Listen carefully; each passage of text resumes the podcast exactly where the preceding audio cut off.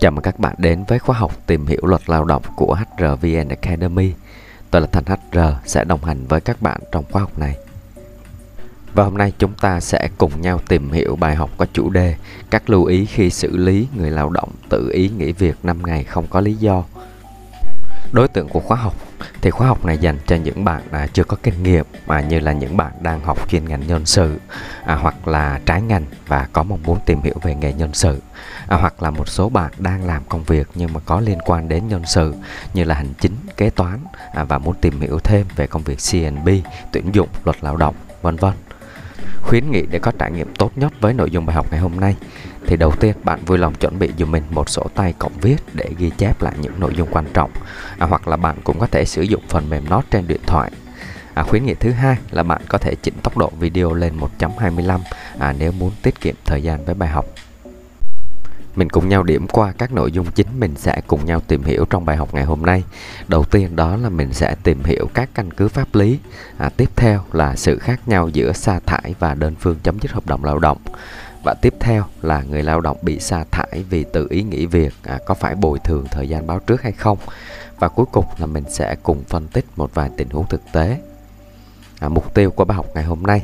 thì trong bài học hỏi đáp về Bộ luật Lao động 2019 à, chúng ta đã cùng nhau tìm hiểu các quy định về à, quyền đơn phương chấm dứt hợp đồng lao động của công ty cũng như là của người lao động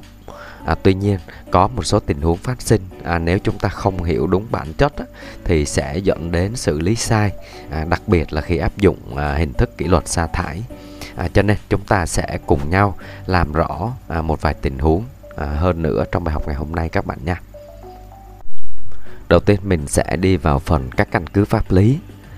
À, mình tìm hiểu trường hợp đầu tiên là người lao động tự ý bỏ việc mà không có lý do chính đáng từ 5 ngày làm việc trở lên thì theo điều 36 Bộ luật Lao động 2019 quy định thì người sử dụng lao động có quyền đơn phương chấm dứt hợp đồng lao động trong trường hợp này à, và không phải tuân thủ thời gian báo trước cho người lao động. Trường hợp số 2 là người lao động tự ý bỏ việc 5 ngày cộng dồn à, trong thời hạn 30 ngày à, hoặc là 20 ngày cộng dồn trong thời hạn 365 ngày tính từ ngày đầu tiên tự ý bỏ việc mà không có lý do chính đáng thì căn cứ vào điều 125 Bộ luật Lao động 2019 có quy định à, công ty được quyền áp dụng hình thức xử lý kỷ luật sa thải đối với người lao động trong trường hợp này. À, trường hợp được coi là có lý do chính đáng sẽ bao gồm như là thiên tai, hỏa hoạn, à, bản thân hoặc là thân nhân bị ốm có xác nhận của cơ sở khám bệnh, à, chữa bệnh có thẩm quyền và một số trường hợp khác được quy định trong nội quy lao động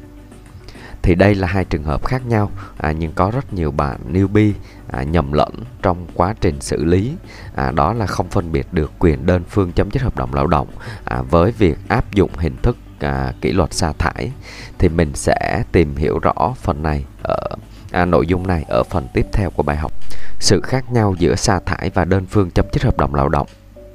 à, khi nói đến sa thải hay là đơn phương chấm dứt hợp đồng lao động thì chúng ta có thể hiểu à, đây là hình thức à, mà công ty áp dụng để chấm dứt mối quan hệ lao động giữa hai bên à, tùy từng trường hợp cụ thể và được hướng dẫn bởi bộ luật lao động. À, tuy nhiên à, nó sẽ có những cái khác biệt cần phải làm rõ như sau. Đầu tiên là quyền đơn phương chấm dứt hợp đồng lao động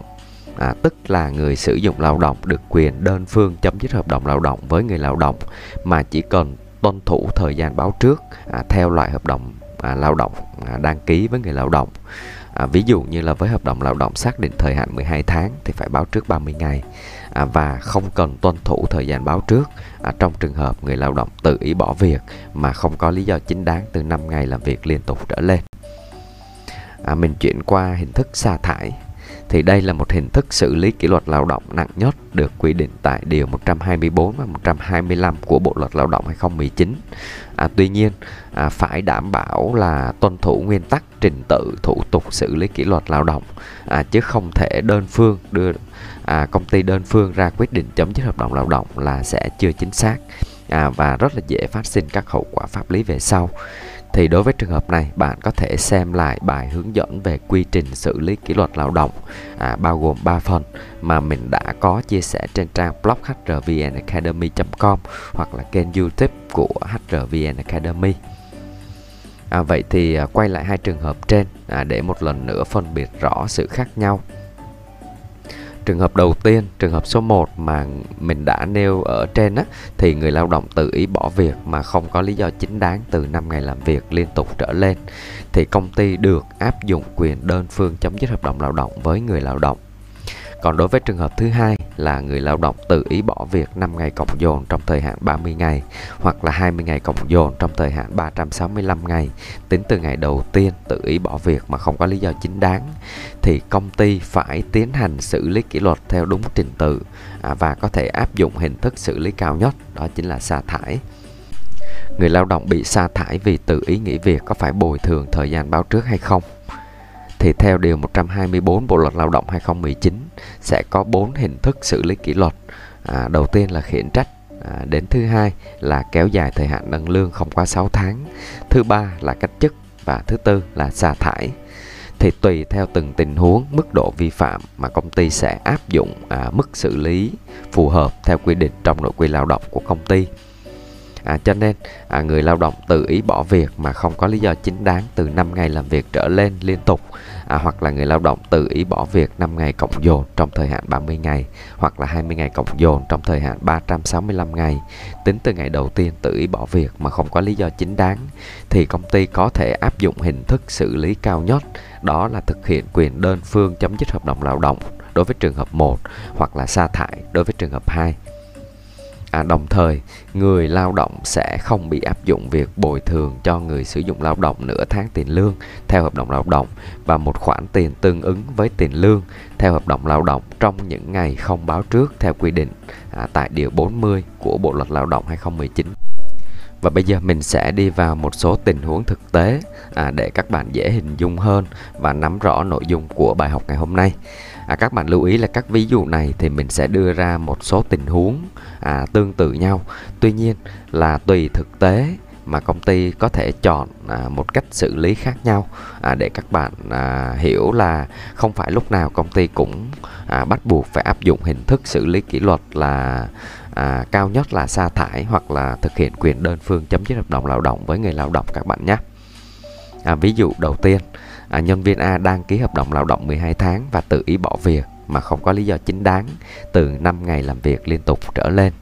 À, sau đó thì nhân viên này quay lại à, công ty sau à, và công ty đã tiến hành xử lý kỷ luật người nhân viên A theo trình tự và hình thức áp dụng là khiển trách bằng văn bản à, vì xét thấy nhân viên có thể thay đổi. À, cũng với ví dụ này nhưng mà à, công ty không à, áp dụng hình thức à, xử lý kỷ luật à, khiển trách như à, mình vừa nêu ra mà công ty quyết định là sẽ à, không đồng ý cho nhân viên quay trở lại làm việc và đã thực hiện quyền đơn phương chấm dứt hợp đồng lao động trong trường hợp này. Đồng thời công ty cũng không cần phải báo trước 30 ngày à, và nhân viên A sẽ à, không bị áp dụng việc bồi thường cho người lao động à, xin lỗi cho người sử dụng lao động nửa tháng tiền lương và khoảng thời gian báo trước. Mình chuyển qua ví dụ số 3 à, nhân viên A đang ký hợp đồng lao động 12 tháng và tự ý bỏ việc mà không có lý do chính đáng từ 5 ngày làm việc liên tục. Thì sau đó à, nhân viên này không quay trở lại làm việc và nghỉ luôn.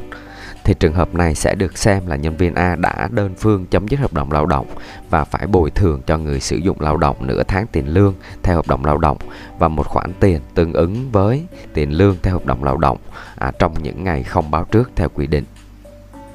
À, mình chuyển qua ví dụ thứ tư à, nhân viên A đang ký hợp đồng lao động 12 tháng và tự ý bỏ việc 5 ngày cộng dồn à, trong thời gian 30 ngày hoặc là 20 ngày cộng dồn trong thời hạn 365 ngày. Tính từ ngày đầu tiên à, tự ý bỏ việc mà không có lý do chính đáng thì à, trường hợp này công ty à, mình đưa ra tình huống thứ nhất là công ty à, à, đã tiến hành à, xử lý kỷ luật theo trình tự và áp dụng hình thức là kéo dài thời hạn nâng lương không quá 6 tháng à, một trường hợp khác thì công ty à, có thể chọn áp dụng hình thức kỷ luật cao hơn. À, đó chính là hình thức sa thải. Thì đây là hình thức kỷ luật cao nhất và và nhân viên A. Và khi mà công ty áp dụng hình thức xử lý kỷ luật sa thải thì nhân viên A sẽ không bị áp dụng việc phải bồi thường cho người sử dụng lao động à, nửa tháng tiền lương và một khoản tiền tương đương với số ngày báo trước à, theo quy định của việc là người lao động đơn phương chấm dứt hợp đồng lao động thì trên đây là một số nội dung chính mình đã cùng nhau trao đổi về chủ đề. À, các lưu ý khi xử lý người lao động tự ý nghỉ việc 5 ngày không có lý do. À, mặc dù đã cố gắng kiểm tra kỹ nội dung cung cấp à, tuy nhiên vẫn có thể có những sai sót nhỏ ngoài mong muốn. À, bạn có thể để lại à, những cái phản hồi hoặc là câu hỏi vào comment bên dưới để mình ghi nhận và giải đáp lại cho các bạn trong thời gian sớm nhất nếu bạn yêu thích nội dung bài học ngày hôm nay, đừng quên like để lan tỏa thông tin đến những người cần nó. À, và cũng đừng quên đăng ký kênh để ủng hộ mình. Tôi là Thành HR đến từ HRVN Academy, khóa học nhân sự dành cho người mới. Xin chào và hẹn gặp lại các bạn vào bài học tiếp theo.